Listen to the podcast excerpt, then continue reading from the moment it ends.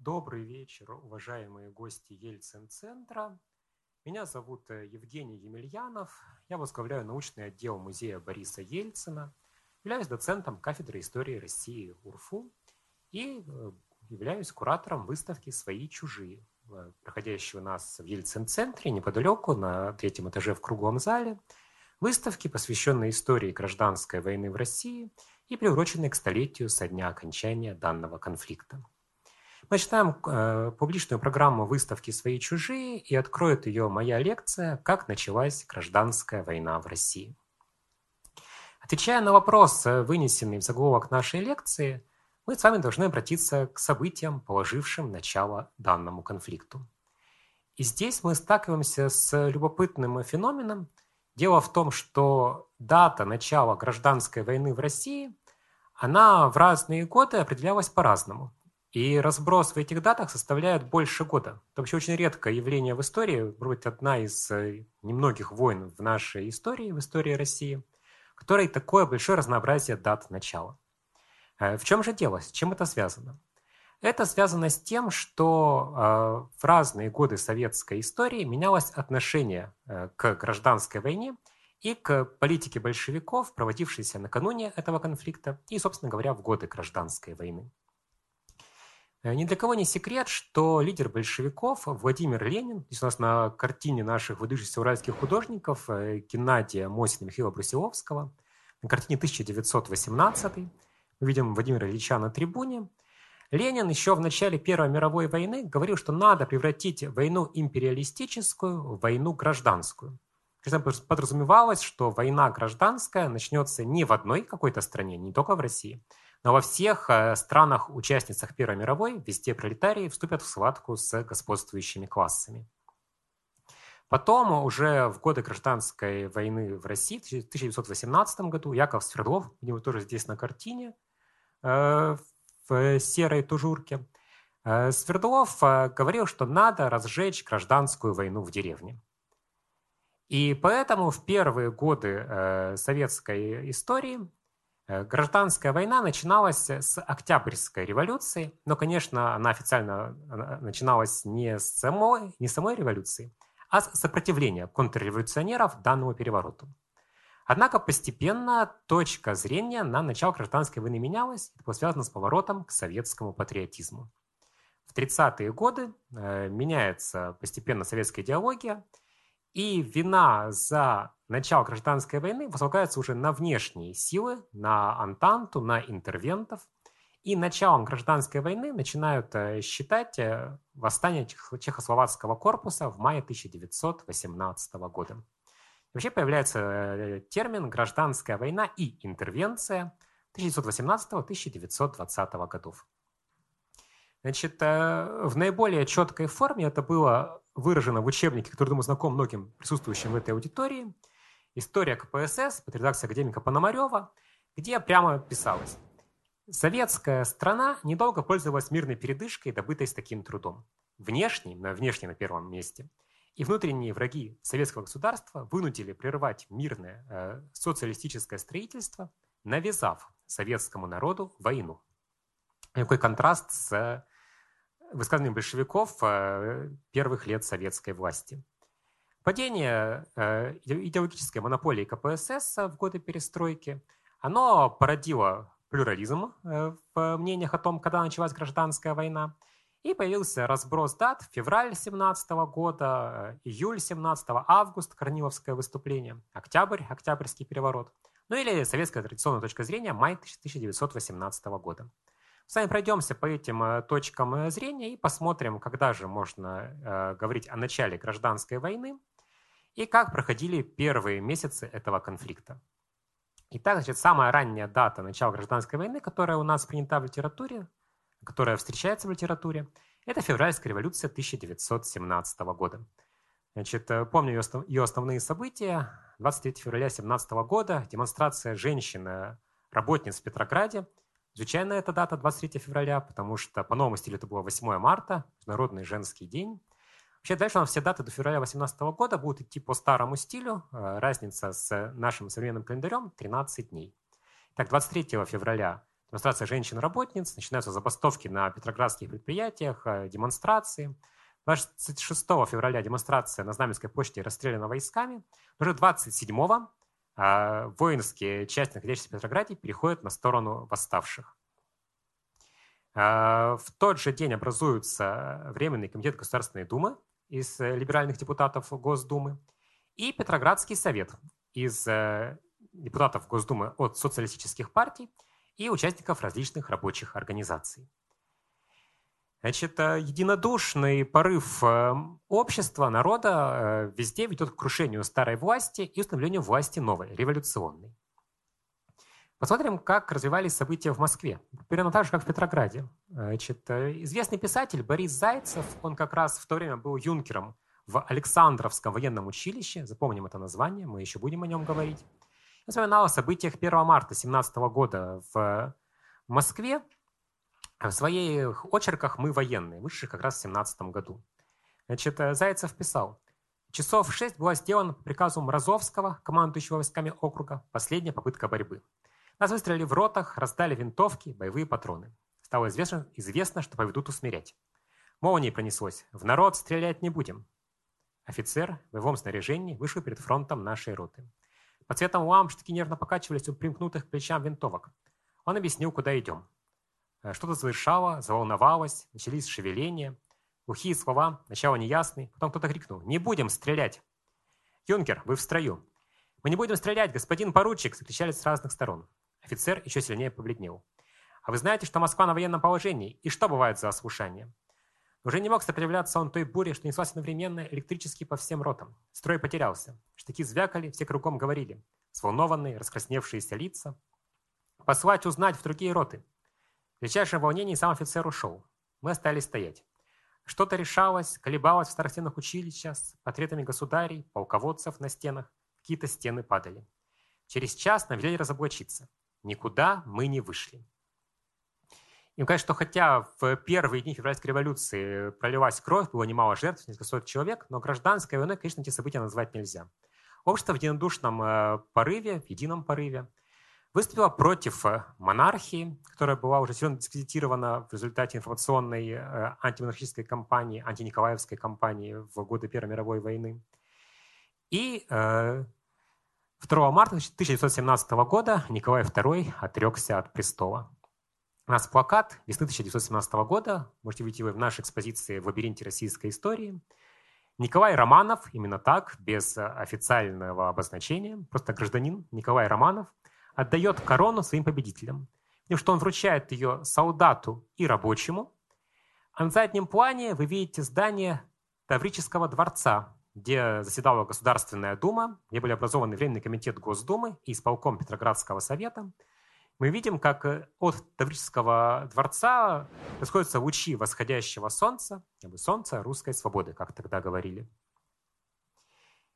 Итак, э, э, значит, Николай II отрекся от престола. В тот же день было образовано Временное правительство, которое возглавил известный либеральный деятель князь Львов. Конечно, основа для победы революции была заложена массовыми выступлениями в Петрограде.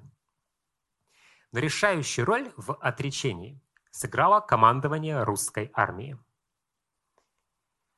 Узнав о революционных событиях в Петрограде, Николай II покинул ставку русской армии, находившейся в Могилеве на территории современной Белоруссии, и выехал в столицу.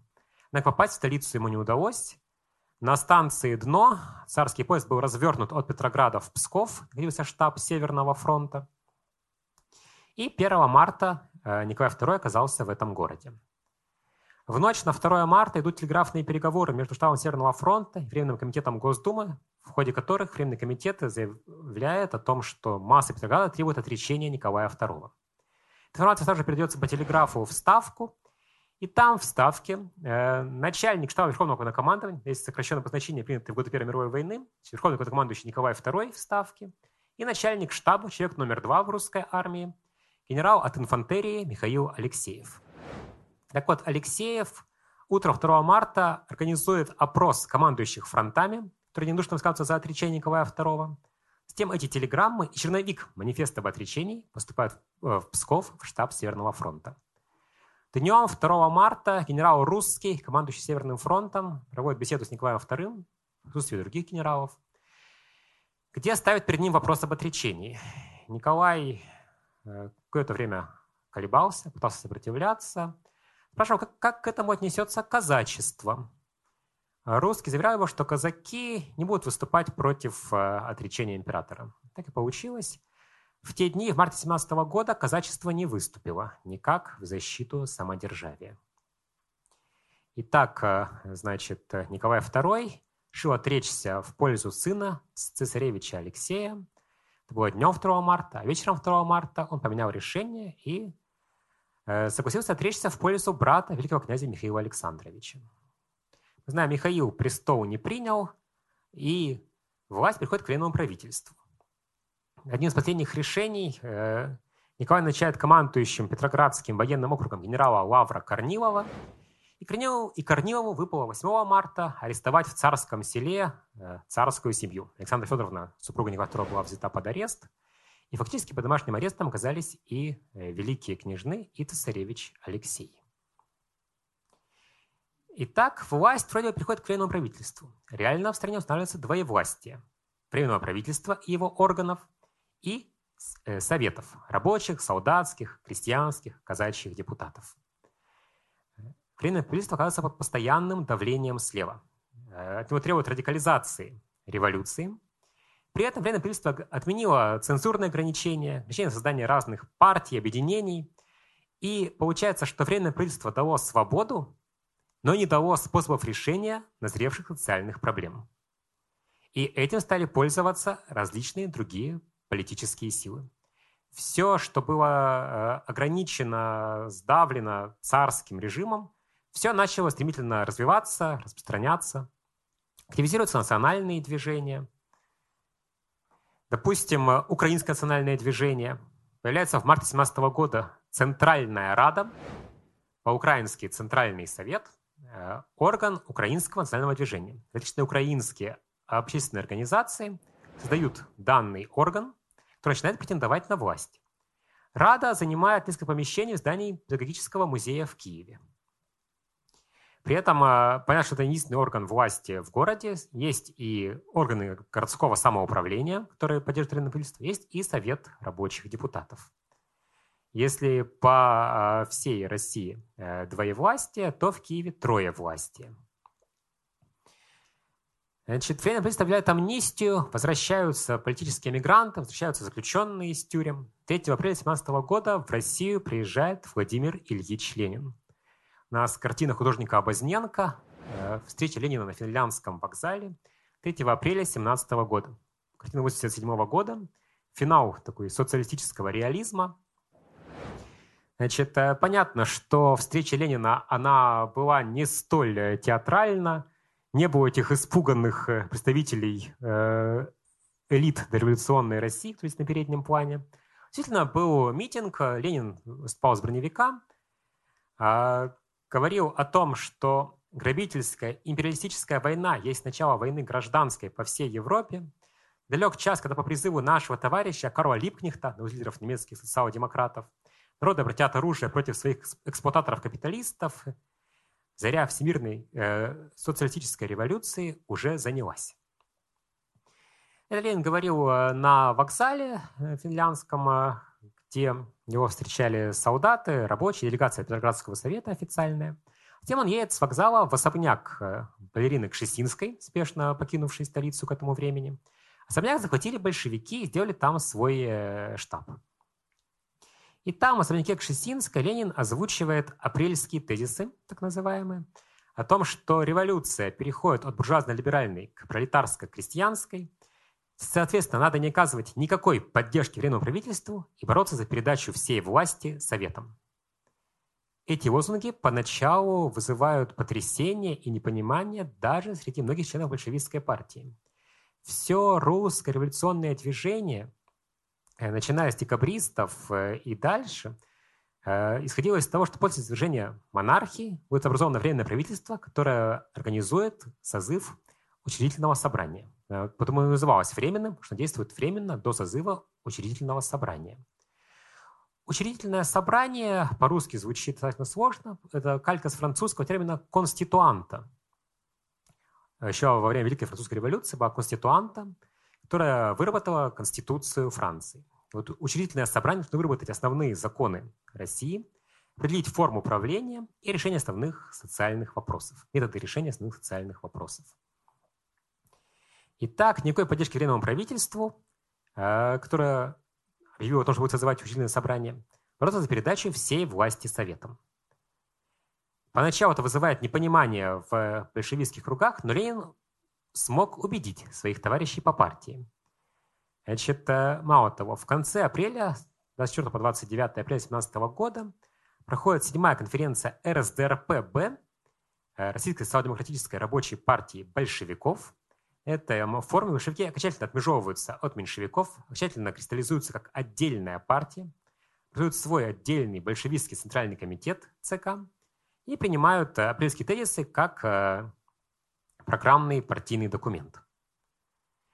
Между тем, Ленин говорит о том, что никакой поддержки военному правительству, а военное правительство оно переживает свой первый кризис. Апрельский кризис, когда министр иностранных дел, лидер либеральной партии кадетов э, Милюков публикует ноту о том, что Россия остается верна своим обязательствам перед союзниками по Антанте, будет вести войну до победного конца, а солдатские массы народ э, разочаровались уже в войне и выступают э, за прекращение боевых действий.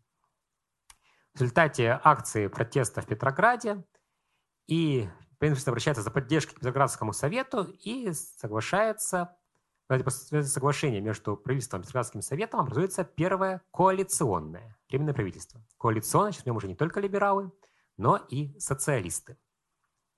Образуется это правительство в мае 2017 года – в нем 10 представителей либеральных партий и 6 э, представителей социалистов. Большевики разворачивают агитацию под лозунгом «Того и 10 министров капиталистов». Но, конечно, капиталистами были далеко не все из них, в основном это э, либералы, э, либералы, либералы представители интеллигенции. Значит, первое коалиционное правительство вскоре сталкивается с новым кризисом, который вошел в историю под названием «Июльский кризис». С чего он начинается? С того, что Время правительства идет на переговоры с Центральной Радой, которая начинает играть все больше и больше роль на Украине, и соглашается э, признать Генеральный секретариат Центральной Рады высшей распорядительной властью на Украине. После этого министры-кадеты уходят в отставку, не желая смириться с этим поворотом в политике Временного правительства. Кадеты – это либералы, но, вопреки своим стереотипам, э, либералы 17 года они выступали не за самоопределение окраин не за отделение окраин от, от российского государства, а наоборот, кадеты выступали за э, э, жесткую централистскую политику. Автономия, единственная возможная автономия для народов окраин – это автономия культурная. О политической автономии речи э, быть не должно, не должно было вестись речи. И вот кадеты после сообщения о том, что делегация правительства заключила соглашение с Центральной Радой, уходят в отставку. Этим решают воспользоваться э, социалисты в Петрограде, большевики, э, анархисты, кто полагает, что если сейчас начать натиск на временное правительство, усилить давление на него, то и остальные либералы идут в отставку, и образуется э, социалистическое правительство, которое передаст власть Советам. Начинаются июльские события, вооруженные демонстрации 3-4 июля на Петроградских улицах. Значит, э, Матросы э, входят в город э, Петроградский гарнизон, э, начинают вооруженные выступления. Демонстрации некоторые расстреливаются. Вот э, расстрелы демонстрации на Невском проспекте 4 июля.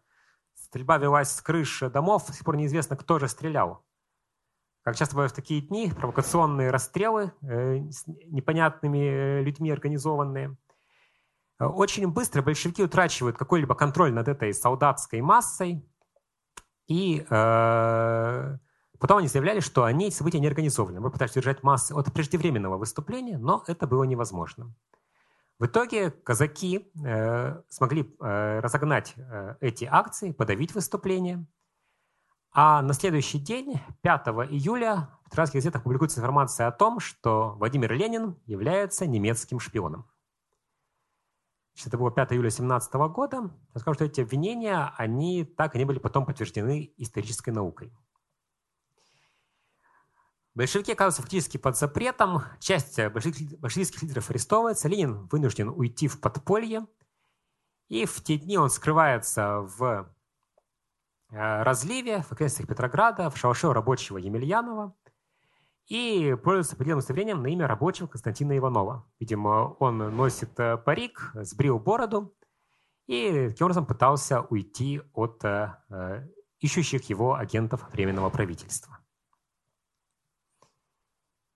Июльские события, они вызывают серьезные перемены в составе Временного правительства. А, в дни вооруженного разгона а, социалистических акций князь Львов, э, председатель Временного правительства, заявляет о том, что необходимо пролить кровь. Он это взять на свою совесть не может и подает в отставку. Новым главой, Временного правительства, Временного правительства становится Александр Федорович Керенский. Э, формируется второе коалиционное правительство, большинство уже не у либералов, а у социалистов.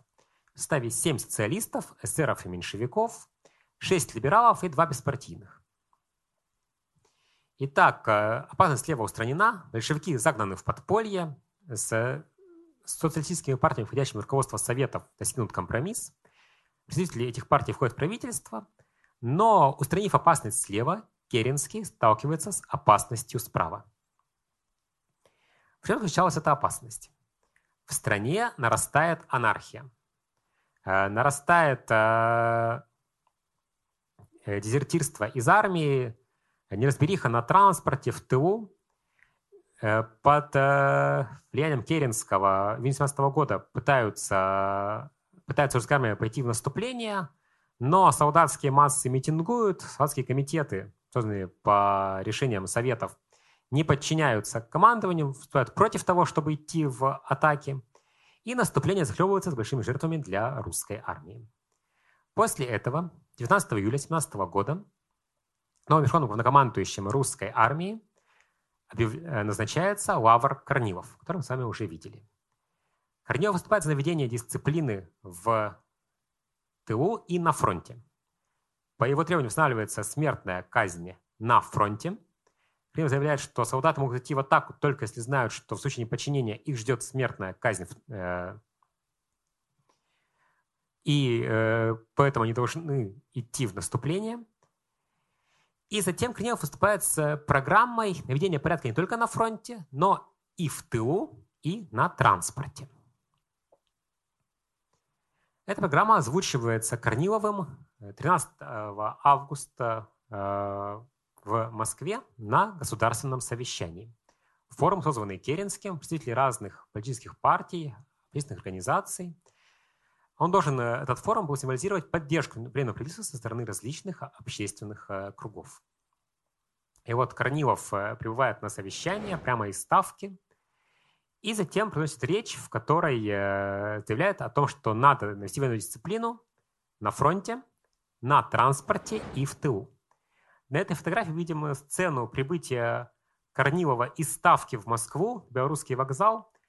Обратите внимание, как он возвышается над толпой. Это не случайно, потому что на вокзале офицеры несли его на руках. Значит, э, впечатление от речи Корнилова ярко передала в своих стихах Марина Цветаева, э, писавшая э, о нем «Сын казака, казак». Так начиналась речь Родина, враг, мрак, всем головами лечь, Бейте попы в набат, нечего есть, честь, Не терять ни дня, должен солдат чистить коня. То, что солдаты должны чистить своих лошадей, это прямая цитата из речи Корнилова, как потом добавляла Цветаева. Там же тогда поняли, что эти слова, да, и солдаты должны чистить своих лошадей, гораздо дороже всех речей Керенского. Конечно, Керенского пугала такая популярность Корнилова и в ней угрозу для своей власти. Тем не менее, после государственного совещания между Керенским и Корниловым идутся переговоры о том, чтобы Корнилов ввел в Петроград войска для ликвидации остатков большевизма. Значит, э, затем достаточно нелепая история э, в ходе посредничества оберпрокурора Синода Львова Э, между Керенским и Корниловым возникает непонимание. И Керенский начинает думать, что Корнилов хочет его свергнуть и убить. Э, при этом Корнилов не отказывается от первоначальных договоренностей. 26 августа дает приказ о движении войск под командой генерала Крымова на Петроград. 27 августа, на следующий день, Керенский дает приказ направить войска в места прежней дислокации. И являет об отстранении Корнилова от должности Верховного Главнокомандующего и принятие Верховного Главнокомандования на себя. Корнилов э, заявляет что на день 27 августа, что произошла чудовищная провокация и приказывает войскам продолжать движение в столицу. И э, Корнилов объявлен мятежником – и в этой ситуации активизируются левые силы. Э, большевики выходят из подполья, создают отряды Красной гвардии из петроградских рабочих для защиты Петрограда от Корнилова. Значит, до столицы корниловские э, войска так и не дошли. Потому что Корнилов выступал за наведение порядка на транспорте, поэтому железнодорожники всячески препятствовали продвижению Корнилова к Петрограду, корниловских войск к Петрограду. Подразделения заводились не в те станции, проставили долгие часы на небольших полустанках.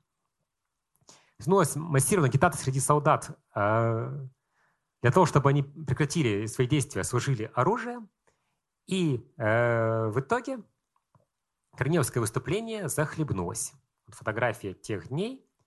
Участники выступления сдают оружие. Вот солдаты складывают винтовки. Значит, 30 августа Керенский вызывает генерала Крымова, э, командующего э, войсками движущимся к Петрограду, к себе э, для беседы. После этой беседы Крымов застрелился. Как говорили тогда, это был единственный выстрел, сделанный в ходе Корниловского выступления. Значит, Корнилов и его сподвижники были арестованы, отправлены в тюрьму в город Быхов, Э, городок неподалеку от Могилева, где находилась ставка. Итак, мы видим, что ни февральскую революцию, ни э, Корневское выступление нельзя назвать началом гражданской войны.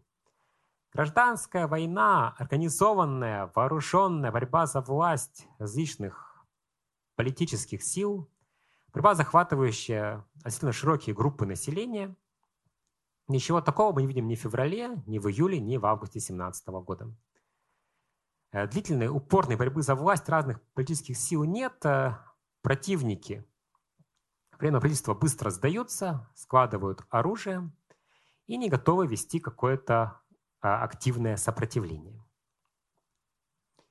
Ситуация меняется осенью 1917 года.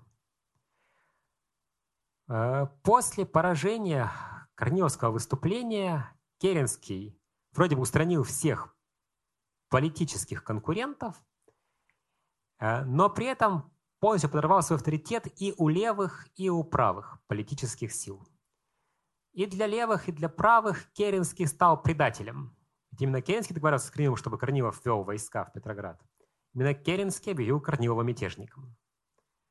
Значит, в результате и левые, и правые подозревают Корнилова в сговоре со своими противниками, поставят Керенского в сговоре со своими противниками. Э, в газетах сворачивается истерика о том, что готовится выступление реакции, Корниловщина готова задушить революцию. Для межеваться от обвинений в сговоре с Корниловым, Керенский 1 сентября объявляет Россию республикой. До этого формально, после течения Николая II, Россия по-прежнему считалась монархией. Теперь Россия официально, не дожидаясь решения учительного собрания, является республикой, но это авторитет Керенского не спасает. Зато растет авторитет большевиков, которые твердо выступили в дни Корниловщины против э, вылазки реакции.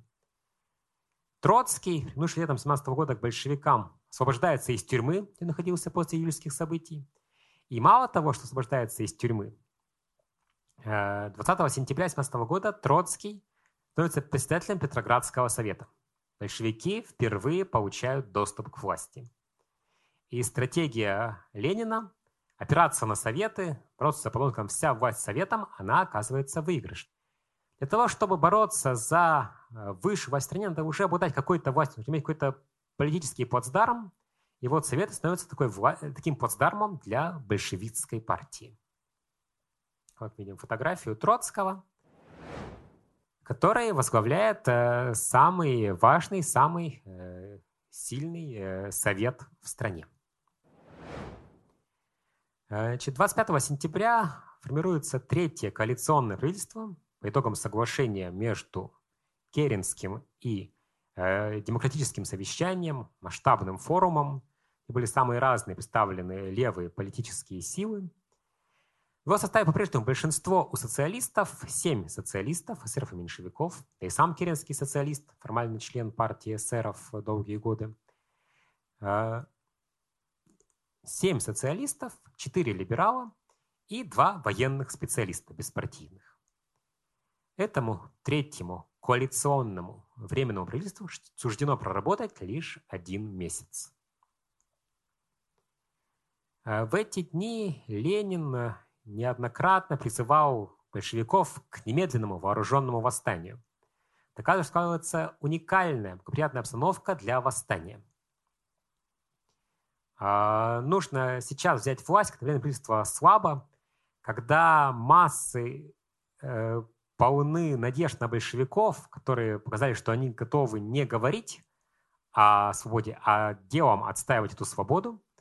И когда авторитет э, эсеров, меньшевиков падает, потому что никаких реальных шагов к социализму не проводится, эти партии считаются социалистическими, находятся у власти. И когда авторитет эсеров, меньшевиков падает, нужно э, взять власть и э, любой ценой удержать ее. Положение уникально благоприятное и потому, что противники большевиков слабы, и э, потому что в Европе нарастают э, недовольство войной, недовольство европейского пролетариата, в первую очередь в Германии. Если взять власть сейчас, то можно получить поддержку пролетариата Европы. Значит, э, как мы помним, Маркс учил, что перейти к социализму можно только тогда, когда исчерпаются все возможности для развития предыдущей капиталистической формации. Она станет тормозом для развития производительных сил. Э, в России капитализм только начинает развиваться. Страна во многом аграрная. Конечно, здесь капитализм не может быть никаким тормозом. Ленин все это знает, но заявляет, что это все не является препятствием для построения социализма. Главное то, что Россия – самое слабое звено мировой капиталистической системы – Здесь можно начать мировую революцию, а затем пролетариат более развитых европейских стран поможет э, большевикам в России перейти к социализму. Так Ленин ставит то, что надо немедленно организовывать восстание, но его оппоненты в ЦК большевиков с ним не согласны. А, они заявляют, что нет необходимости сейчас брать власть, разрывать так радикально с социалистическими партиями, надо дождаться второго Всероссийского съезда Советов. Авторитет временного правительства падает, и на этом съезде будет принята резолюция о том, что надо отстранить временное правительство от власти, передать всю власть советам, и после этого, опираясь на решение законного съезда, большевики смогут э, спокойно, законно взять власть в свои руки. А если Керенский будет сопротивляться, то э, большевистское выступление уже будет не восстанием, не переворотом, а будет э, законным осуществлением воли законного органа Всероссийского съезда Советов. Эта точка зрения, она связана с именами Троцкого, Каменева, Зиновьева, но очевидно, что в той или иной мере ставили, ее разделяли и другие члены большевистского ЦК. Закрепилась она за этими людьми во многом потому, что они потом в 20 годы стали в оппозицию к генеральной линии ЦК, и на них были свалены все э, разногласия с Лениным э, перед Октябрьским переворотом. Значит, э, хотя, конечно, Каменев и Зиновьев активнее других выступали против решения о немедленном вооруженном восстании. 10 октября 2017 года проходит конспиративное заседание ЦК большевиков на квартире меньшевика Суханова. Суханов был меньшевиком, но его супруга была членом партии большевиков, и поэтому эта квартира была использована для конспиративной встречи ЦК. На этом собрании Ленину удается сломить сопротивление своих товарищей по партии, добиться резолюции о текущем моменте, которая подписывала начать подготовку к восстанию. В итоге против проголосовало только двое э, членов ЦК, Каменев и Зиновьев. И 12 октября исполком Петроградского совета создает военно-революционный комитет, ВРК. Официально для защиты Петрограда от немецкого наступления, немцы к тому времени уже взяли Ригу и продвигаются дальше в Прибалтике, к Петрограду движутся. Официально для защиты Петрограда от э, немецкого наступления, ну а неофициально, и это все понимают, для переворота, для захвата власти большевиками. В этой обстановке 18 октября в издававшейся Горьким газете «Новая жизнь» выходит интервью Каменева, где с одной стороны говорится, что ему неизвестны какие-либо решения партии большевиков, заключающие в себе назначение на тот или иной срок какого-либо выступления, что подобных решений партии не существует. Действительно, решение о точном сроке восстания так и не было принято. С другой стороны, Каменев э, замечает, что не только я и товарищ Зиновьев, но и ряд товарищей практиков что взять на себя инициативу вооруженного восстания в настоящий момент при данном соотношении общественных сил – Независимо, за несколько дней до съезда Советов было бы недопустимым, гибельным для дела революции и пролетариата шагом.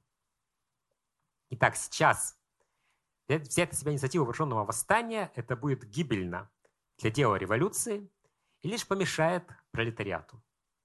Ленин был в ярости, требовал вывести э, Каменева-Зиновьева из ЦК, но дело кончилось тем, что этим товарищам лишь запретили делать заявления от имени Центрального комитета партии большевиков.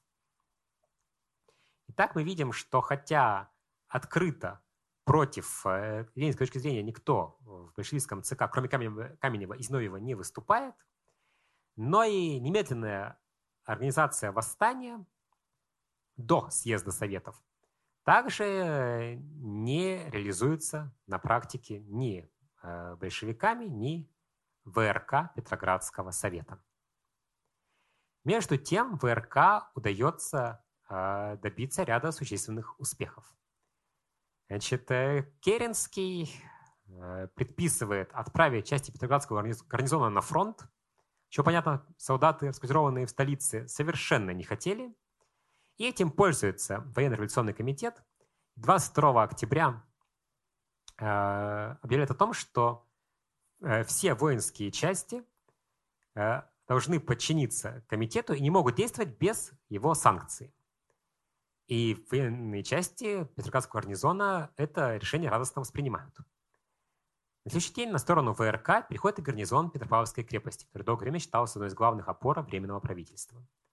Итак, гарнизон Петрограда, по сути, находится под контролем ВРК. Фактически это означает то, что власть э, в столице постепенно переходит в руки Петроградского совета и доминирующих в нем большевиков. В этой ситуации Керенский решается на отчаянный шаг. Хотя Петроградский гарнизон выступает за власть Советов, за ВРК, Керенский решает, не дожидаясь подкрепления с фронта, разгромить большевиков чтобы не дать им возможности провести свое вооруженное выступление, о котором повсюду говорят в Петрограде. Итак, э, Керенский решает нанести удар первым. 24 октября Временное правительство дает распоряжение об руководителей большевиков и закрытии большевистской газеты «Рабочий путь». Юнкера берут под охрану мосты через Неву, станции телеграфа, телефона, вокзалы, правительственные учреждения. Юнкера, понятно, это э, курсанты военных училищ. Значит, э, в этой ситуации ВРК переходит к ответным действиям. Газета, типография газеты, издавалась газета «Рабочий путь», она занята юнкерами. Э, солдаты, подчиняющиеся ВРК, юнкеров оттуда изгоняют и возобновляют выпуск газеты. Значит, э, натиск юнкеров отбит, и наступает самые драматичные, самые драматичные э, события 1917 года.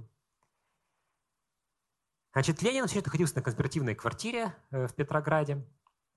Вечером 24 октября он прибывает в Смольный и настаивает на том, что надо переходить в наступление, надо брать власть в свои руки, не дожидаясь открытия второго съезда Советов. И вот большевики переходят в наступление.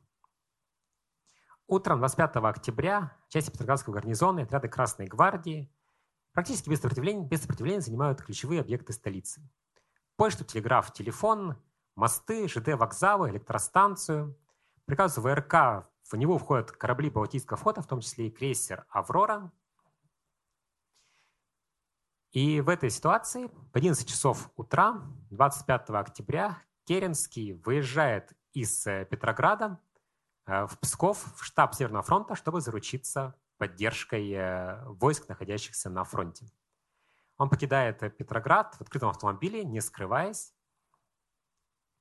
Ну, а между тем, днем в Смольном, где находился с августа 17 года Петроградский совет, открывается заседание Петроградского совета, в котором Ленин приносит речь о том, что рабочая крестьянская революция, о которой тогда говорили большевики, свершилась, временное правительство не свергнуто. Вот, кстати, у нас картина художника Иона, показывающая это выступление Ленина. Э, как и было, на самом деле, он здесь еще э, без бороды, он скрывался в таком облике в подполье, хотя уже без э, грима. На заднем плане позади Ленина различные большевистские вожди, значит, прямо за ним, обернувшись назад в очках, Троцкий. Также можно различить на заднем плане Сталина, Дзержинского и других большевистских лидеров. Итак, значит, э, Ленин заявляет днем о том, что э, временное правительство свергнуто, но при этом временное правительство находится в своей резиденции в Зимнем дворце, продолжает там заседать, и ждет э, подкрепления с фронта. Значит, к 6 часам э, вечера отряды красногвардейцев, солдат и матросов при поддержке двух броневиков и двух автомобилей окружают Зимний дворец и требуют от министров э, капитуляции, сдачи, уже в противном случае артиллерийским обстрелом. Охранявшие Зимний дворец юнкера, женщины, ударницы женского батальона, в 16 году были женские ударные батальоны, чтобы значит, дать э, моральный укор мужчинам, отказывающимся э, вести войну. Значит, юнкера, женщины-ударницы, они пока не сдаются. Постепенно под э, давлением э, наступающих, осаждающих Зимний дворец э, отрядов Красной гвардии и солдат Петроградского гарнизона уходит женский батальон, уходят казаки, Уходит часть юнкеров, но Зимний э, по-прежнему не сдается. Значит, Ленин настаивает на том, что надо захватить Зимний и Временное правительство до открытия съезда Советов, чтобы поставить э, делегатов съезда перед фактом свержения Временного правительства. Значит, Ленин посылает людям в РК десятки ругательных записок, в которых возмущается тем, что открытие съезда затягивается, а Зимний все еще не взят. Значит, в 9 часов 40 минут крейсер «Аврора» производит холостой выстрел из носового орудия, который считается сигналом к штурму Зимнего. Но взять Зимний сходу не удается.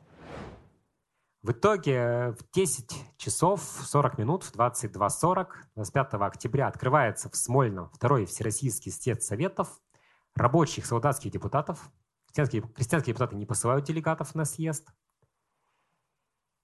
а в это время продолжаются события у Зимнего. Э, через 20 минут после открытия э, съезда в Смольном начинается обстрел Зимнего дворца из орудий Петропавловской крепости. Джон Рид в книге «10 дней, которые потрясли мир» писал, но неожиданно послышался новый шум, более тяжелый, чем шум толпы, настойчивый, тревожный шум, глухой гром пушек. Все нервно повернулись к темным окнам, и по собранию пронеслась какая-то дрожь. Мартов, лидер меньшевиков, попросил слова и прохрипел. Срал туберкулезом и довольно тяжело говорил. И прохрипел. Гражданская война началась, товарищи. Первым нашим вопросом должно быть мирное разрешение кризиса. И принципиально, и тактически мы обязаны спешно обсудить пути предупреждения гражданской войны. Там, на улице, стреляют в наших братьев. Крик и шум э, на мгновение покрыли его слова. Мартов продолжал. Все революционные партии обязаны смотреть фактам прямо в лицо. Задача съезда заключается, прежде всего, в том, чтобы решить вопрос о власти. Необходимо из, э, искать выход в создании единой демократической власти, объединяющей все социалистические партии. Э, после этого меньшевики и эсеры уходят со съезда, что, как э, вспоминали многие из них, тот же самый Суханов, э, на квартире которого большевики принимали решение о вооруженном восстании. Вот это стало, по мнению многих меньшевиков и эсеров, для них роковым шагом. Поскольку они отстранились от официальной политической борьбы на съезде и лишь дали перевес большевикам. Кворума это съезд не лишало. Шков и так было небольшое преимущество, у примерно 58% э, э, голосов среди делегатов съезда. А после ухода э, меньшевиков и эсеров доля стройков большевиков возросла до 70%. Итак, они сформировали подавляющее большинство на съезде. Между тем, пока в Смольном проходили все эти драматические события, в Зимнем дворце наступала развязка. Э, как, э, возможно, вы знаете, такого красивого, яркого штурма Зимнего, как это было показано в кино, как это было канонизировано в советской пропаганде, не было. Было упорное противостояние, а перестрелки сменялись переговорами. В итоге, после очередных переговоров, под видом парламентеров и вслед за парламентерами, толпа солдат хлынула в Зимний, Юнкера прекратили сопротивление, и в 2 часа ночи, 10 минут, уже было 26 октября 1917 года, отряд э, ВРК вес Антоновым Овсеенко э, арестовал э, членов Временного правительства в малой столовой в бывших покоях Николая II. Сегодня это зал Эрмитажа под номером 188. В этом зале члены правительства были арестованы и э, отправлены в Петропавловскую крепость. Позднее они были освобождены. Ситуация была еще неоднозначная, э, противоречивая, и было непонятно, когда же развернутся события. Э, пока все происходило практически бескровно. Но эти бескровные столкновения продолжались совсем недолго, буквально несколько дней.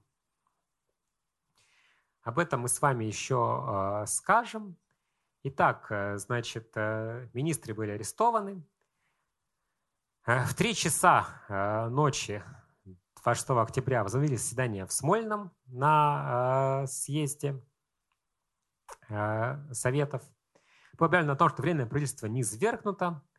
После этого было заявлено о прекращении полномочий прежнего исполкома Советов, Всероссийского Центрального исполкома Советов в ЦИК и переходе власти к съезду, а на местах переходе всей власти к советам. На следующий день, вечером 26 октября, Второй съезд Советов собрался на свое второе заседание. Там были приняты декреты о мире. Осталось воззвание ко всем народам и правительствам с призывом немедленно начать мирные переговоры и прекратить боевые действия в ходе Первой мировой войны. И декрет о земле, Э, гласившая о переходе всей земли в распоряжение э, земельных комитетов и ликвидации помещичьего землевладения. Был объявлен состав нового временного рабочего крестьянского правительства СНК, Совета народных комиссаров Российской Республики, в который поначалу вошли только большевики. Почему СНК поначалу назывался временным правительством? Потому что э, поначалу он действовал формально до учредительного собрания. Большевики не решили иметь выборы в это собрание. Меньшевики и эсеры, ушедшие со съезда, вошли в созданный городской думой Комитет спасения Родины и революции, который э, начал э, сопротивление большевикам. Значит, э, по призыву Комитета спасения Родины и революции 29 э, октября в Петрограде происходит восстание юнкеров. Юнкерский мятеж, который возглавил э, полковник полковников. Такая забавная деталь, что полковник э, полковников, э, это его настоящая фамилия, не псевдоним, в то время возглавлял Петроградский военный округ. Юнкера заняли Михайловский манеж, телефонную станцию, гостиницу «Астория». Но Петроградский гарнизон к восстанию юнкеров не примкнул, вечером того же дня оно было подавлено. Было убито и ранено э, несколько сотен человек, э, свыше 200 участников восстания и несколько сот красногвардейцев. Э, наиболее масштабные жертвы были в здании Владимирского военного училища, которое было расстреляно из артиллерийских орудий. Итак, констатировать то, что гражданская война начинается, слова Мартова на съезде оказались пророческими. В тот день, 29 октября, юнкера ждали подкреплений, подмоги э, войск э, третьего кавалерийского корпуса, но в тот день войска третьего конного корпуса, которые по призыву Керенского, или по приказу, точнее, Керенского, двинулись э, с фронта на Петроград, в тот день эти войска находились в Царском селе и в Петроград не вошли. На следующий день казаки Э, входившие в этот корпус, а командовал корпусом генерал-лейтенант Петр Краснов. Вот, казаки вступили в бой с красногвардейцами на Пулковских высотах и потерпели поражение. Э, казаки не особенно горели желанием воевать за Керенского, поскольку они помнили, что Керенский сыграл положительную предательскую роль. Именно третий конный корпус двигался на Петроград во время Корниловского выступления – к тому же, в принципе, казачья масса не желала воевать, желала скорее прекратить боевые действия, вернуться к себе обратно на Дон. И вот 31 октября э, в Гатчине, куда вступили казаки, было перемирие советской делегации. Советские делегаты обещали э, выдать казакам Ленина и Троцкого, а казачья делегация обещала выдать большевикам Керенского – Понятно, что большевистская делегация не собиралась выполнять обещания, данные на этих переговорах. Вот. Ну, а Керенский опасался, что его реально выйдут большевикам, поэтому бежал из Гатчины, писал в мемуарах, переодевшись. А, потом Керенского всю жизнь преследовала легенда о том, что он бежал из Гатчины, переодевшись в медсестру.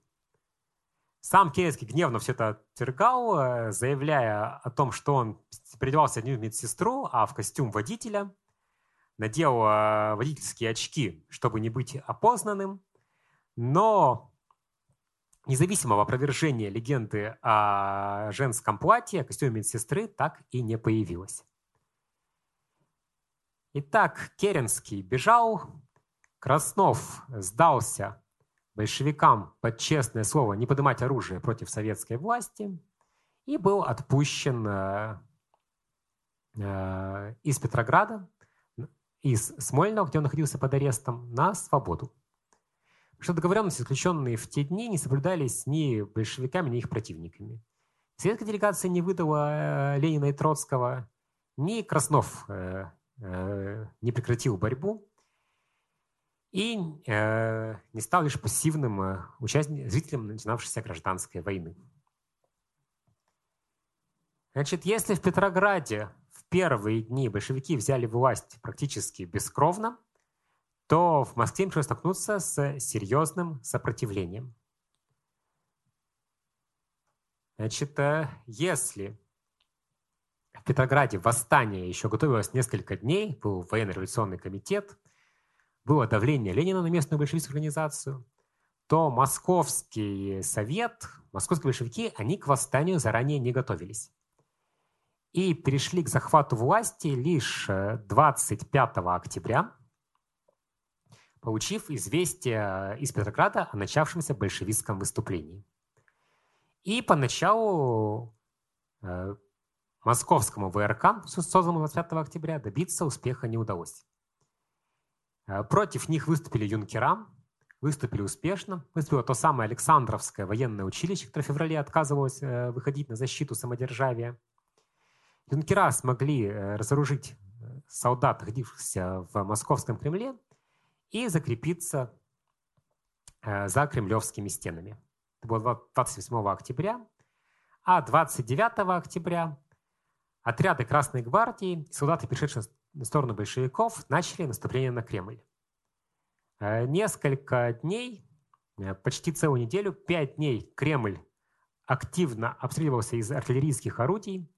Кремлевским постройкам были причинены значительные разрушения. Здесь э, фотографии из альбома, тогда опубликованного, с кадрами разрушений кремлевских построек. Беклемишевская башня, обезглавленная после большевистского артиллерийского обстрела. В итоге 3 ноября юнкера сдались, и Москва перешла под контроль большевиков. Э, в те дни в Москве погибло несколько сот человек, около 200 сторонников большевиков, которые были похоронены на Красной площади у Кремлевской стены, и около 300 юнкеров, похороненных на Братском кладбище на окраине столицы. Как известно, под впечатлением от э, похорон юнкеров э, Вертинский написал свою знаменитую песню «Я не знаю, кому и зачем это нужно».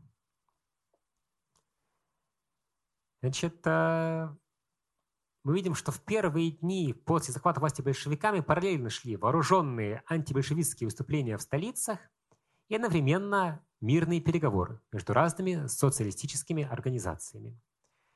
Значит, вспомним слова Мартова о Едином демократическом фронте, который должен э, взять э, власть в свои руки, чтобы не допустить э, укрепления реакции, Корниловщины, новой Корниловщины и так далее. Его 27 октября, то есть получается буквально уже на следующий день после победы большевистского переворота в Петрограде, Всероссийский исполком профсоюза железнодорожников ВИК-ЖЕЛЬ заявил о своем нейтралитете, начинающемся э, противостоянии, потребовал прекращения гражданской войны и создания однородного э, социалистического правительства, включавшего представителей всех левых партий, от большевиков до народных социалистов. Это самое правое крыло эсеров. В случае отказа от своих предложений Викжель угрожал всеобщей забастовкой железнодорожников. В то время, э, в годы Первой русской революции, в октябре 1905 года, именно забастовка железнодорожников сыграла решающую роль в прекращении сопротивления Николая II и в э, принятии его согласия на издание манифеста о э, создании законодательной Государственной Думы и даровании подданным э, основных прав и свобод. Итак, это была достаточно серьезная угроза. Э, ну а что произошло дальше?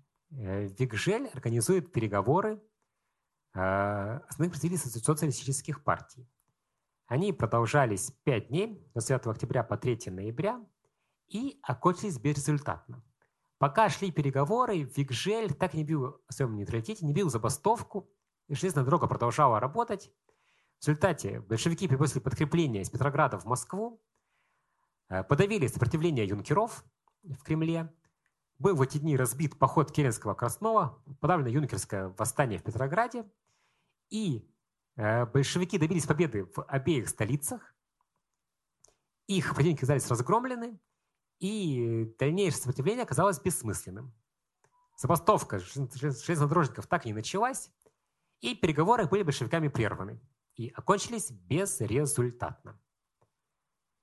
Потому что далеко не все, даже в большевистской среде, были готовы к разрыву общественному с другими социалистами, с недавними товарищами по революционному движению. Часть членов Совнаркома уходит э, в отставку. Э, Каменев, избранный на втором съезде Советов, Председателем ЦИК тоже уходит в отставку. Его заменяет Свердлов в этой должности. Но деваться э, этим большевикам, ушедшим в отставку, отошедшим от ленинского курса, было некуда.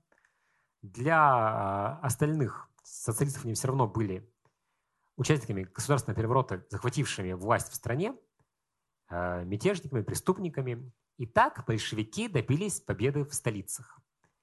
Но э, возникли новые центры сопротивления э, далеко от Петрограда и от Москвы. Итак, э, против переворота выступает атаман Донского казачьего войска генерал Алексей Каледин. Помним, э, в начале лекции мы говорили про события 2 марта, отречение Николая II, когда Николай спрашивал генерала Русского – как же отреагирует казачество? Не выступит ли оно против свержения э, монархии? Русский говорил, что нет, казачество не выступит, так оно и произошло. А вот в октябре 17 года э, казаки выступили против захвата власти большевиками. Точнее, верхушка казачества, командование войск выступило против захвата власти большевиками. 26 октября, получив известие из Петрограда о том, что временное правительство свергнуто, Каледин э, издал приказ о сопротивлении большевистскому перевороту и временном переходе всей государственной власти на территории области войска Донского к э, войсковому правительству э, во главе с ним самим, с Калединым. Значит, войсковое правительство Донского казачьего войска должно было осуществлять верховную власть на веренной ему территории до восстановления временного правительства в Петрограде – и при этом Калинин призвал членов Временного правительства прибыть на Дон для организации борьбы с большевиками.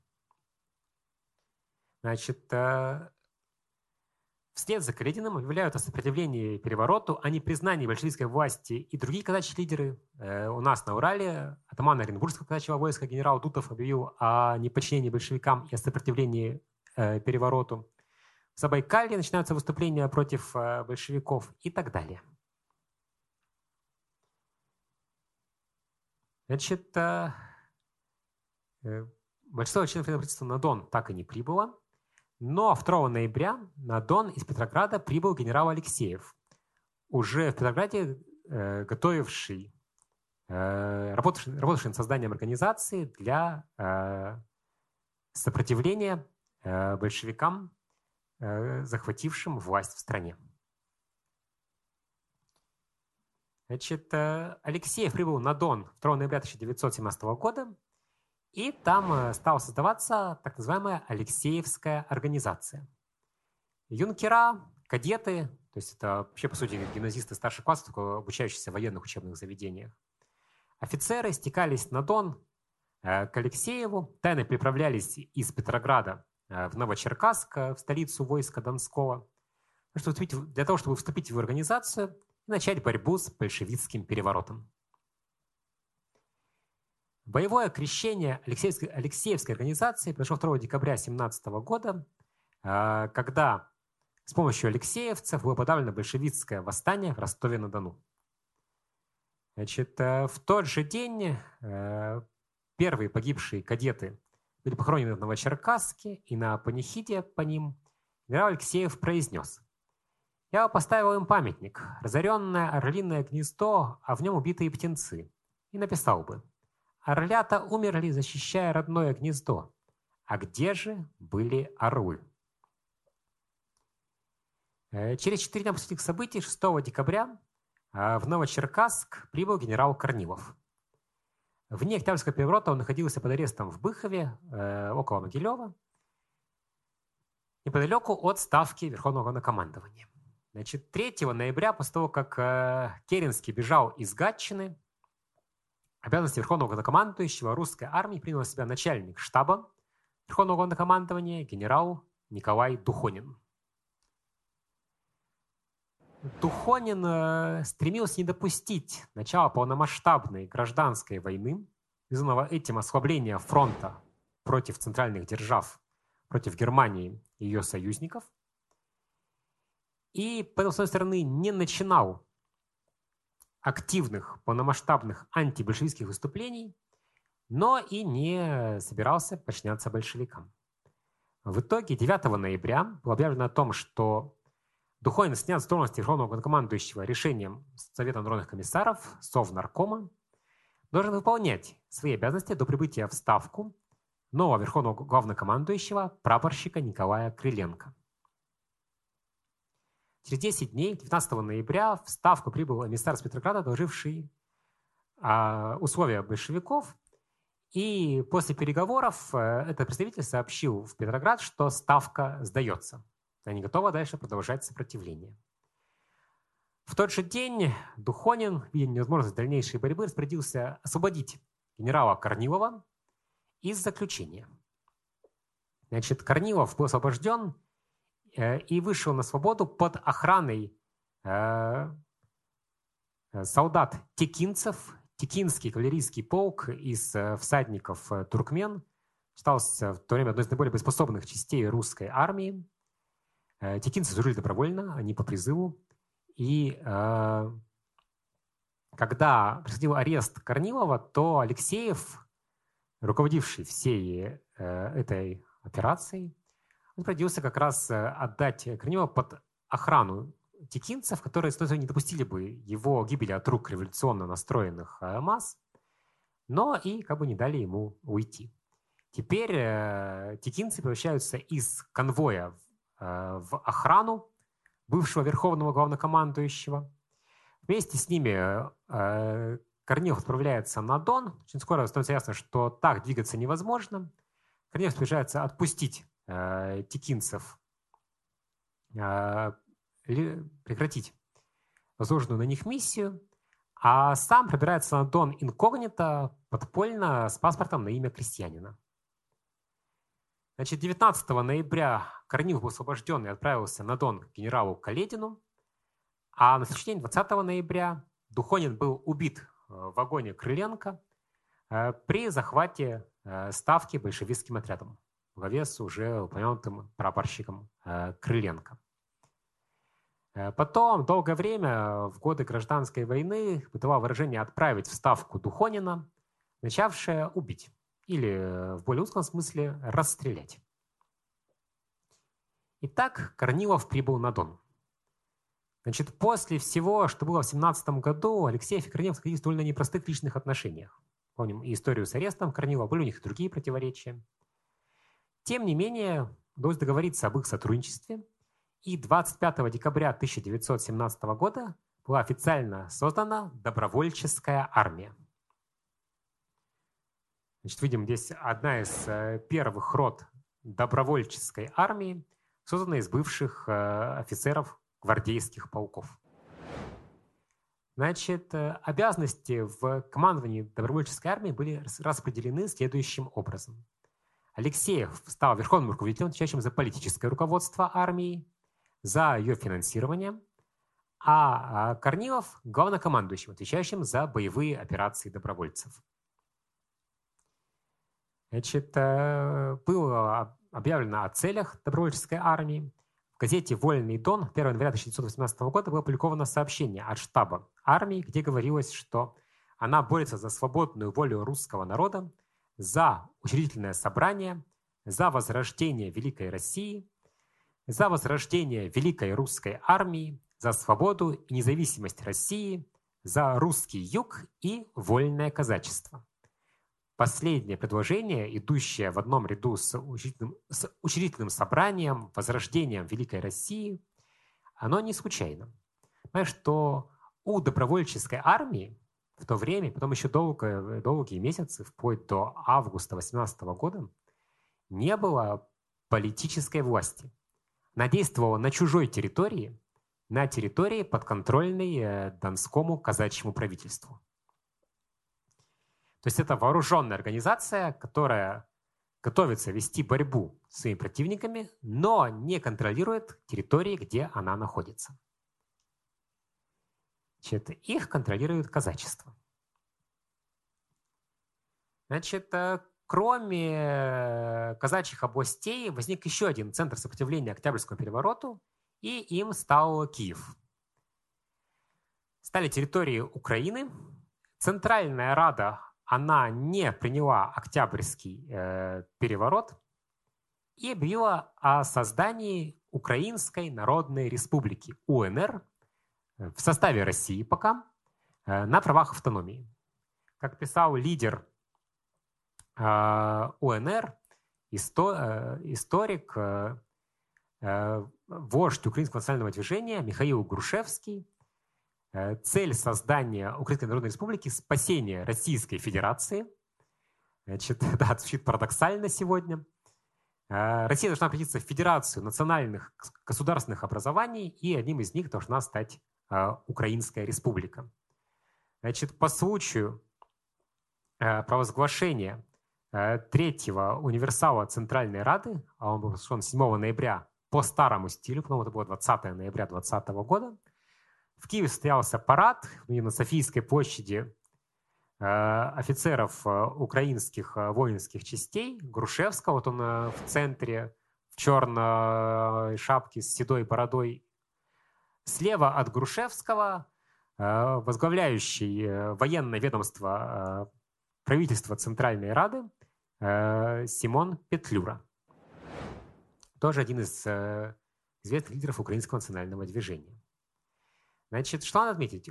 Когда УНР, когда Национальная Рада объявила создание УНР, она заявила о включении в ее состав территорий Северного Черноморья, э, бывшей Новороссии, Донбасса, Слобожанщины с центром в Харькове. Эти территории отказывалось признать за ней Временное правительство. Временное правительство, оно настаивало на том, что э, Национальная Рада, она имеет право на власть, но только там, где малоросы составляют большинство и среди сельского, и среди городского населения. Это считалось Киевская губерния, часть Черниговская, Полтавская, Волынская и так далее. Теперь, пользовавшись свержением временного правительства, э, Центральная Рада объявляет о своих притязаниях на э, гораздо большие территории. Значит, к этому с вами еще вернемся. Пока отметим, что э, УНР недолго оставалась на позициях автономии в составе России. Уже 9 января 18 года было объявлено, что Украинская Народная Республика становится независимой. Это было сделано после разгона учительного собрания в Петрограде. Значит, выборы учительного собрания состоялись 12 ноября 2017 года, и победу на них одержали, как мы знаем, эсеры. Они получили почти половину голосов, 49%.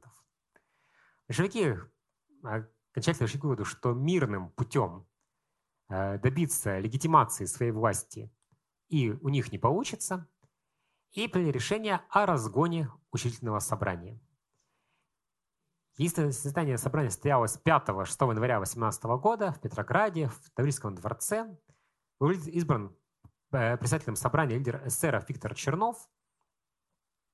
И уже э, в ночь на 6 января заседание было прервано охраной Таврического дворца Э, когда группа матросов с анархистом Железняковым, известным также как матрос Железняк, объявила Чернову, что караул устал, и матросы требуют прекратить заседание. Значит, э, были также в зал направлены матросские винтовки, и делегаты вынуждены покинуть Таврический дворец. У нас фото дворца после разгона собрания. Значит, э, ни один из членов учебного собрания при его разгоне не пострадал. Но в тот же день проходили в Москве Петрограде демонстрации в поддержку учебного собрания, которые были расстреляны. Это было убито несколько десятков человек.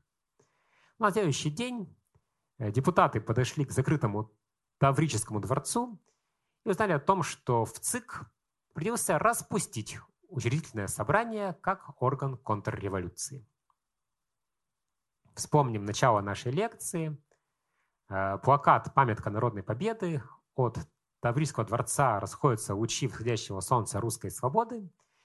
И вот видим э, разгромленные интерьеры Таврического дворца и разогнанное учительное собрание, за которое так долго боролись э, поколения российских революционеров. Значит, большевики приходят к наступлению не только в столице, но и на юге. Еще в декабре создается Южный фронт по борьбе с контрреволюцией, состоящий из матросских и красногвардейских отрядов начинается наступление на территорию Украины и области войска Донского. При этом э, встает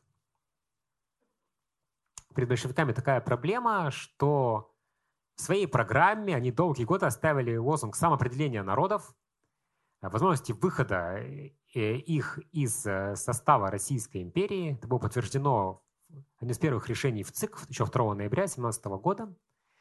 И теперь большевики шли э, ликвидировать такое национальное государственное образование, причем самое крупное, Украинскую республику.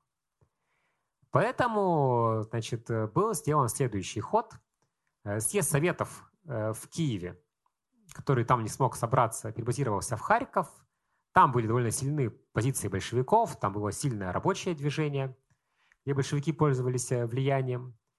И вот в Харькове прошел первый съезд Советов Украины, бивший о создании Украинской Народной Республики Советов, УНРС.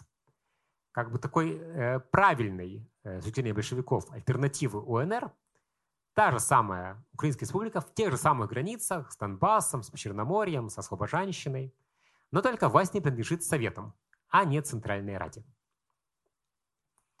Ну а затем, 4 января 18 года, УНРС официально объявляет войну УНР.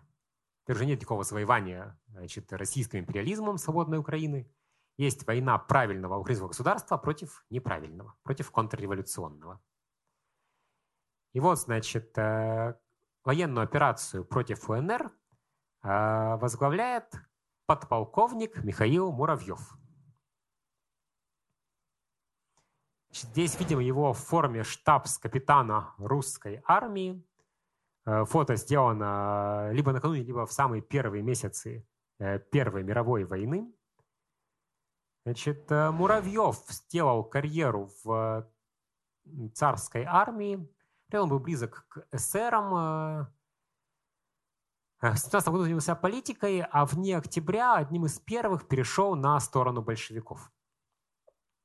И поскольку понятно, что у большевиков в то время был дефицит профессиональных военных, то Муравьев скоростил стремительную карьеру, стал одним из большевистских главнокомандующих и возглавил э, советские э, войска в ходе конфликта с УНР. Значит, армия Муравьева подходила к Киеву. При приближении к городу там вспыхнуло восстание рабочих завода «Арсенал», жестоко подавленное э, войсками УНР под командованием Петлюры. Значит, э, восстание рабочих на Арсенале было подавлено 22 января 18 года. В этот же день советские войска вышли на окраины Киева. В тот же день Муравьев, э, в то же время Муравьев издал приказ Э, в котором э, требовал беспощадно уничтожить в Киеве всех офицеров и юнкеров, гайдамаков, то есть членов украинских националистических вооруженных формирований, монархистов и всех врагов революции. 23-26 января 18 года после ожесточенных боев Киев был взят штурмом. Остатки армии УНР отступили на Волынь.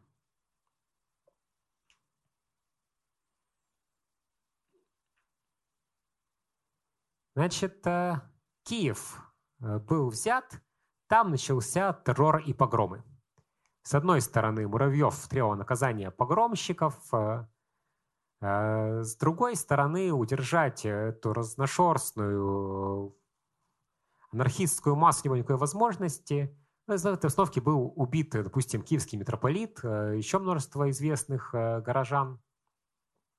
Причем все это формально не приговоры э, советского суда или какого-то там военного трибунала, это именно акты стихийного насилия, разбойные нападения и тому подобное. Итак, значит, э, взят Киев, э, остатки правительства Центральной Рады и армии УНР отступают на Волынь. Между тем продолжается советское наступление и на Дон. Значит, Каледин мы знаем, вил о сопротивлении большевикам, но э, рядовое казачество было не готово воевать, надеялось, что удастся избежать кровопролития, массы устали от затяжной мировой войны, и казаки не поддержали Каледина. В этой ситуации заседание Донского правительства 29 января 1918 года Генерал Каледин застрелился в атаманском дворце. Его последние слова были «Господа, короче говорите, время не ждет, ведь от болтовни Россия погибла». После самоубийства Каледина добровольческая армия оставила войсковую столицу Новочеркасск и отступила к Ростову-на-Дону. Значит, э, здесь мы делаем э, такой прыжок во времени на две недели – Поскольку 1 января, э, только в конце января 2018 э, года был издан декрет Совнаркома о переходе э, с юлианского на григорианский календарь со старого на новый стиль. Соответственно, 1, вместо 1 февраля 2018 года наступило 14 февраля 2018 года. Значит, по новому стилю самоубийство Каледина было 11 февраля.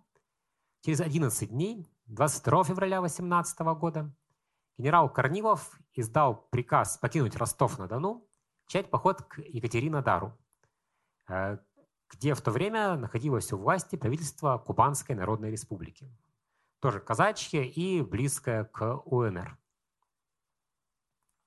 Начался первый кубанский поход добровольческой армии, э, получивший неофициальное название «Ледяного похода». Как писал потом в воспоминаниях генерал Деникин, э, сподвижник Корнилова с первых месяцев существования добровольческой армии, на всем э, протяжении огромной России было только одно место, где развивался трехцветный русский флаг, и это была ставка генерала Корнилова. Как э, писал в те дни генерал Алексеев, мы уходим, уходим в степи, неизвестно, вернемся ли мы, но мы должны зажечь светоч, потому что одна светлая точка среди охватившей Россию тьмы. Добровольческой армии было всего лишь 4000 человек.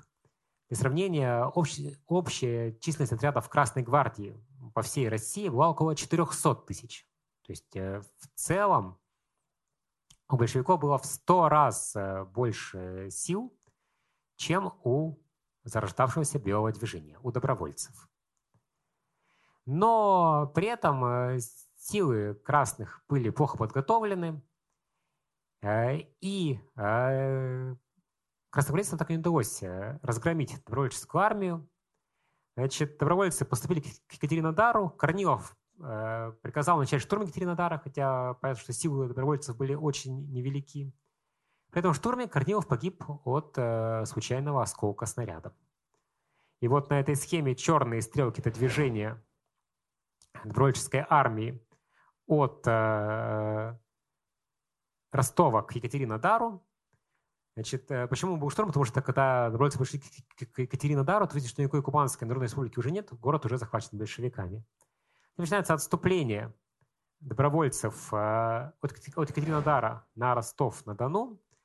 Алексеев, по-прежнему верховный руководитель армии, но командование на себя принимает, военное командование на себя принимает генерал Деникин.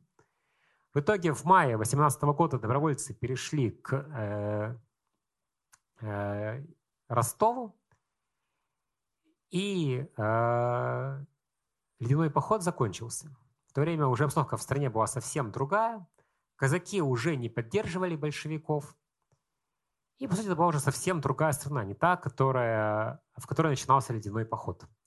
Значит, э, в ходе этого похода добровольческая армия выдержала 33 боя с многократно происходившими ее силами э, РКК Красной Армии и э, сумела выжить, сохраниться, и потом участники этого похода ставили такую неофициальную элиту белого движения на юге России. Закрепилось такое неофициальное наименование «первопоходники». Значит, что же это за РКК Красная Армия? Значит, как э, вы понимаете, э, прежняя русская армия неудержимо распадалась. Солдаты не хотели воевать, массово бежали в тыл, уходили с оружием в руках. Это поначалу шел стихийно, э, и потом, после декрета о мире, начал принимать э, такие достаточно серьезные организованные формы.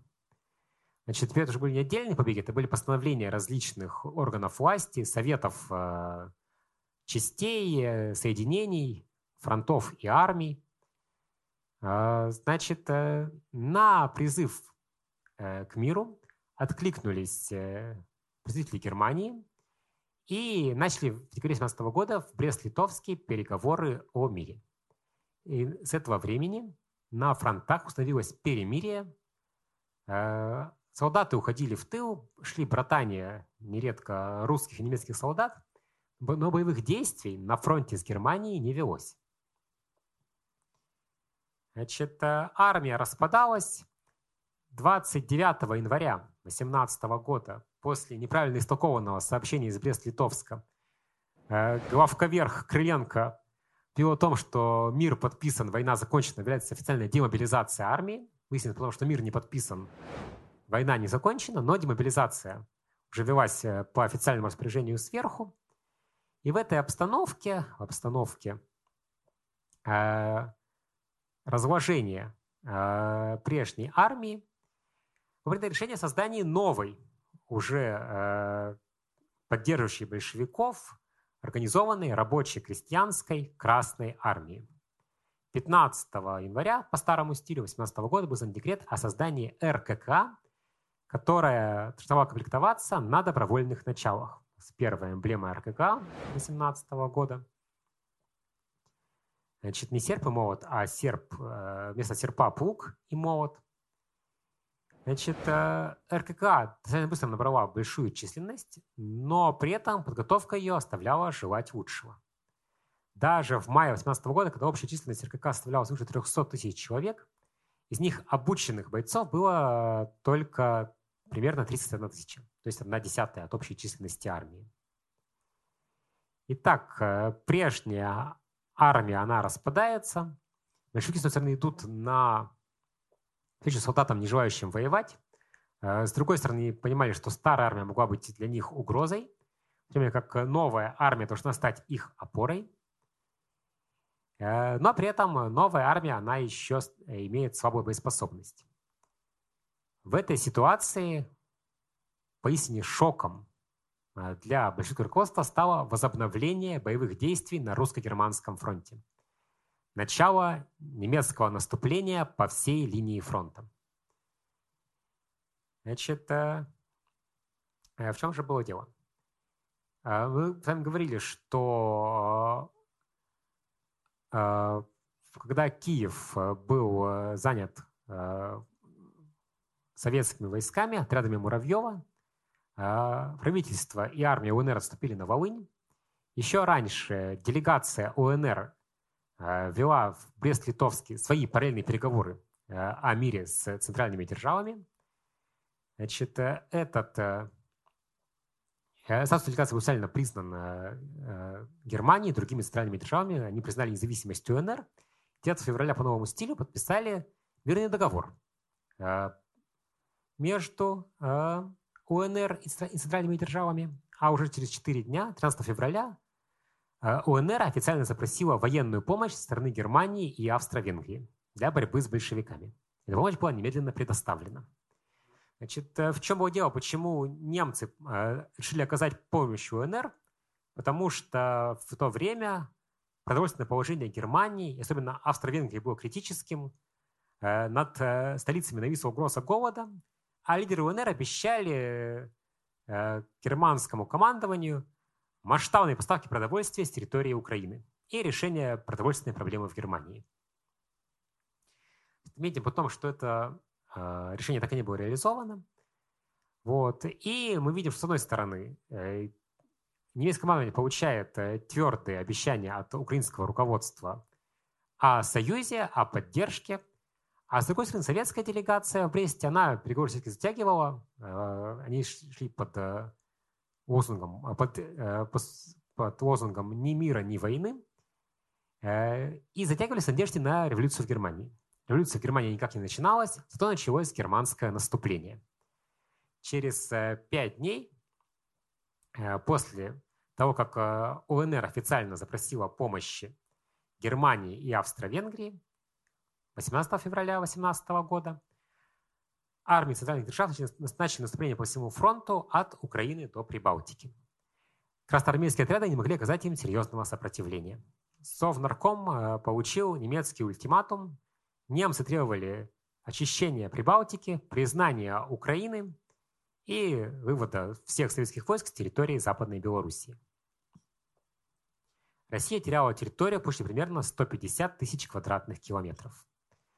Значит, в тот же день Э, экстренное заседание ЦК происходит. На нем э, Ленин, преодолевая упорное сопротивление товарищей по партии, добивается поддержки своей резолюции о необходимости заключения мира. Значит, э, проголосовало за ленинскую резолюцию 7 членов ЦК, 4 было против, в том числе Бухарин, 4 воздержались, в том числе Троцкий. То есть общая сумма голосов тех, кто против, тех, кто воздержался, она была больше, чем тех, кто был за.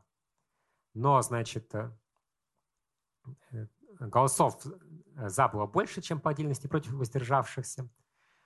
Значит, Ленин победил сопротивление в партии. В тот же день, ведь, по сути, поздно вечером начинается заседание в ЦИК, который с трудом тоже принимает э, резолюцию о принятии немецкого ультиматума. И 24 февраля в 7.32 утра царская сельская радиостанция передала э, сообщение о том, что советское правительство согласно на немецкий ультиматум. Значит, о легенде про февраля сейчас говорить у нас уже нет времени. Скажем, что она появилась в 30-е годы. Э, когда стал день отмечаться День Красной Армии, там был ряд обстоятельств, почему стал отмечаться он в этот день. Возникла легенда о том, что в этот день э, был дан отпор германским войскам под Нарово и Псковом, но Псков был занят германской армией без серьезного сопротивления 24 февраля, бои под Нарвой продолжались 25 февраля по 3 марта и закончились бегством из города отряда красноармейцев во главе с Павлом Дыбенко. Итак, значит, э, Совнарком принимает э, э, германский ультиматум. Начинаются вновь переговоры о мире. Между немецкое наступление продолжается. 1 марта немцы входят в Киев, и 3 марта подписан Брестский мир. Россия теряла э, Прибалтику, Западную Белоруссию и должна была признать независимость Украины. Значит, вот у нас текст Брестского мира официальный из немецкого архива. Видим печатный слева текст немецкий и венгерский, и дальше там рукописные тексты болгарский, турецкий и русский рукописные тексты.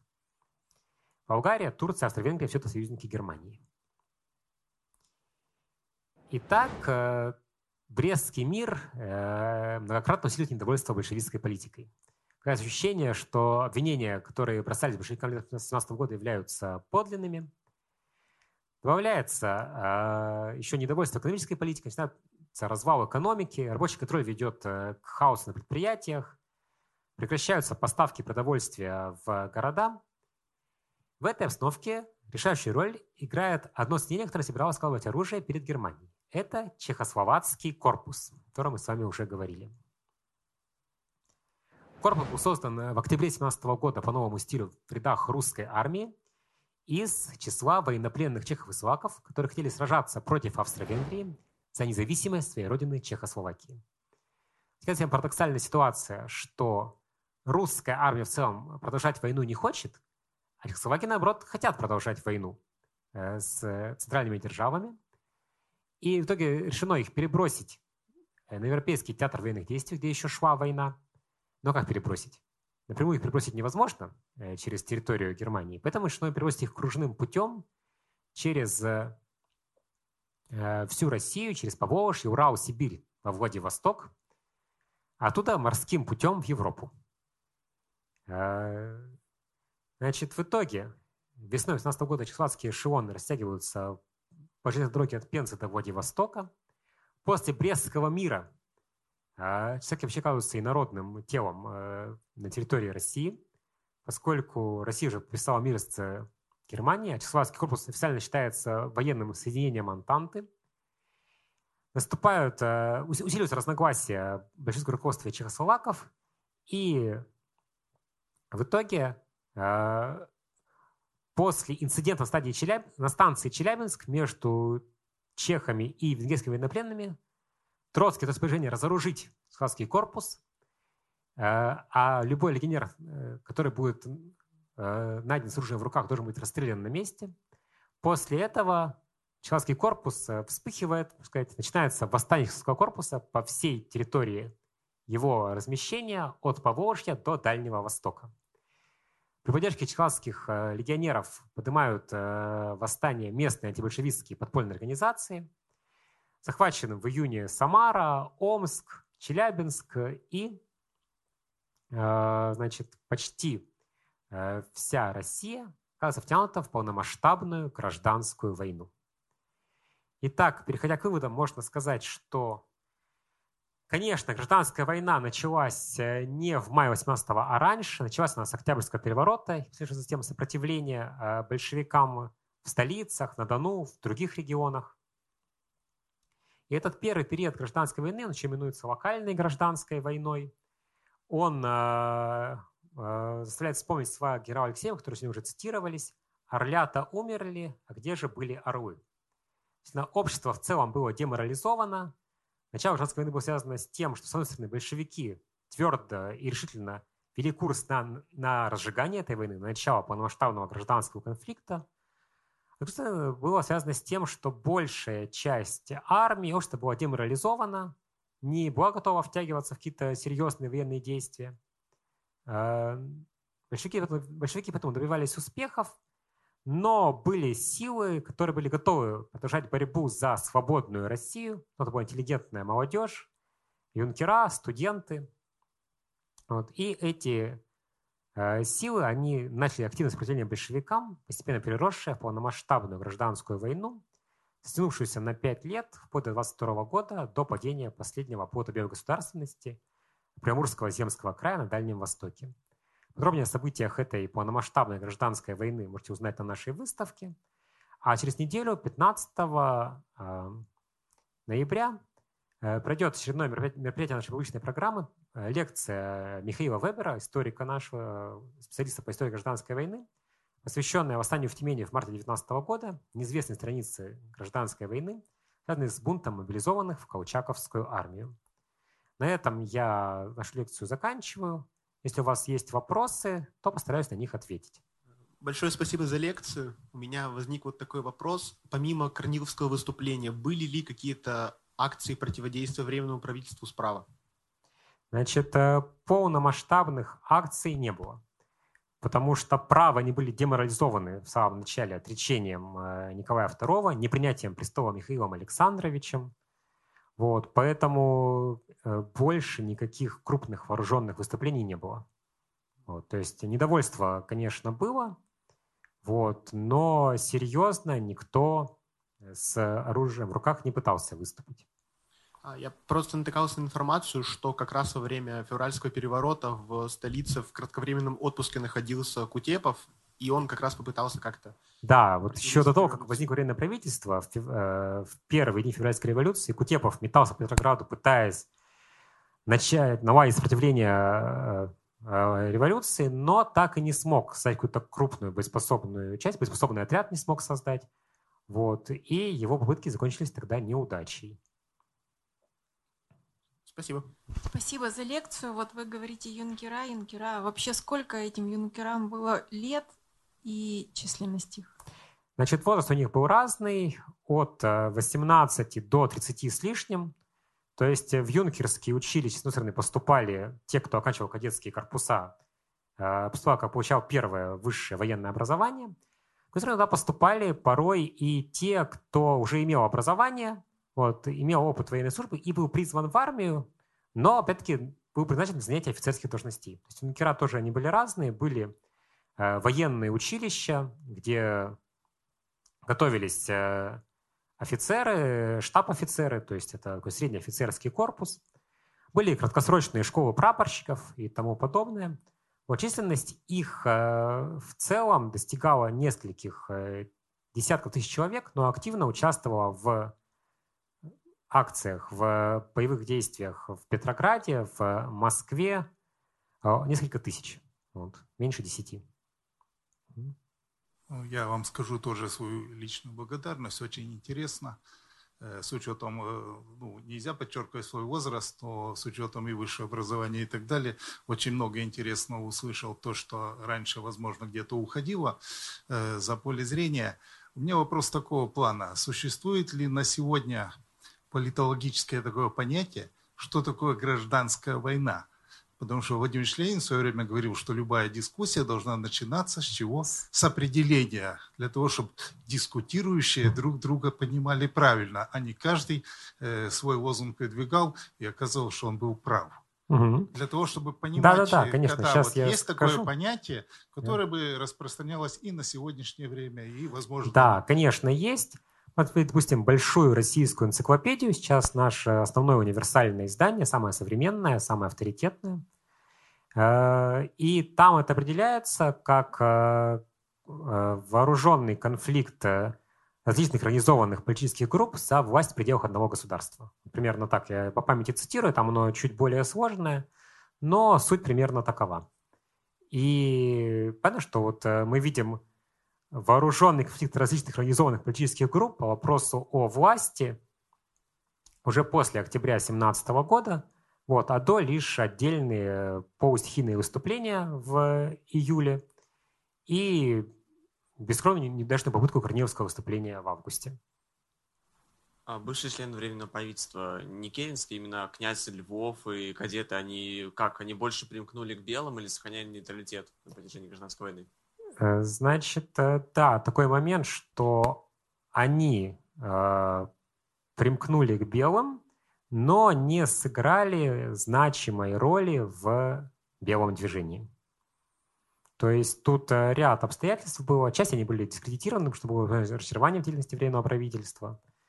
Вот, отчасти просто так какие-то политические амбиции не дали им возможность э, вести конструктивную работу. Вот. Э, и Львов тоже, он достаточно быстро уехал в эмиграцию, не сыграв какой-то значимой роли в белом движении. Милюков, он, допустим, участвовал в политических организациях, действовавших летом 2018 года на Украине – но вот тоже такой показательный момент, что э, тот же самый Милюков, который в Первую мировую был одним из главных э, агитаторов за вынос победного конца, за борьбу с Германией, э, в 18 году летом находился в Киеве на территории, оккупированной немецкими войсками, и там вел переговоры о поддержке антибольшевистской борьбы со стороны германской армии. Вот, что, конечно, опять-таки било по его репутации, такой поворот на 180 градусов – вот. И никто из э, деятелей правительства не сыграл какой-то э, яркой роли в белом движении. Вот такой масштабной, как, допустим, роль э, генералов, э, которых вы видите на нашей выставке, или там э, эсеровских политиков, не входивших в временное правительство. Э, вот. Спасибо. Если вопросов у вас больше нет, то благодарю вас за внимание э, и приглашаю на наши следующие мероприятия. Скоро их расписание появится на сайте Ельцин-центра в афише.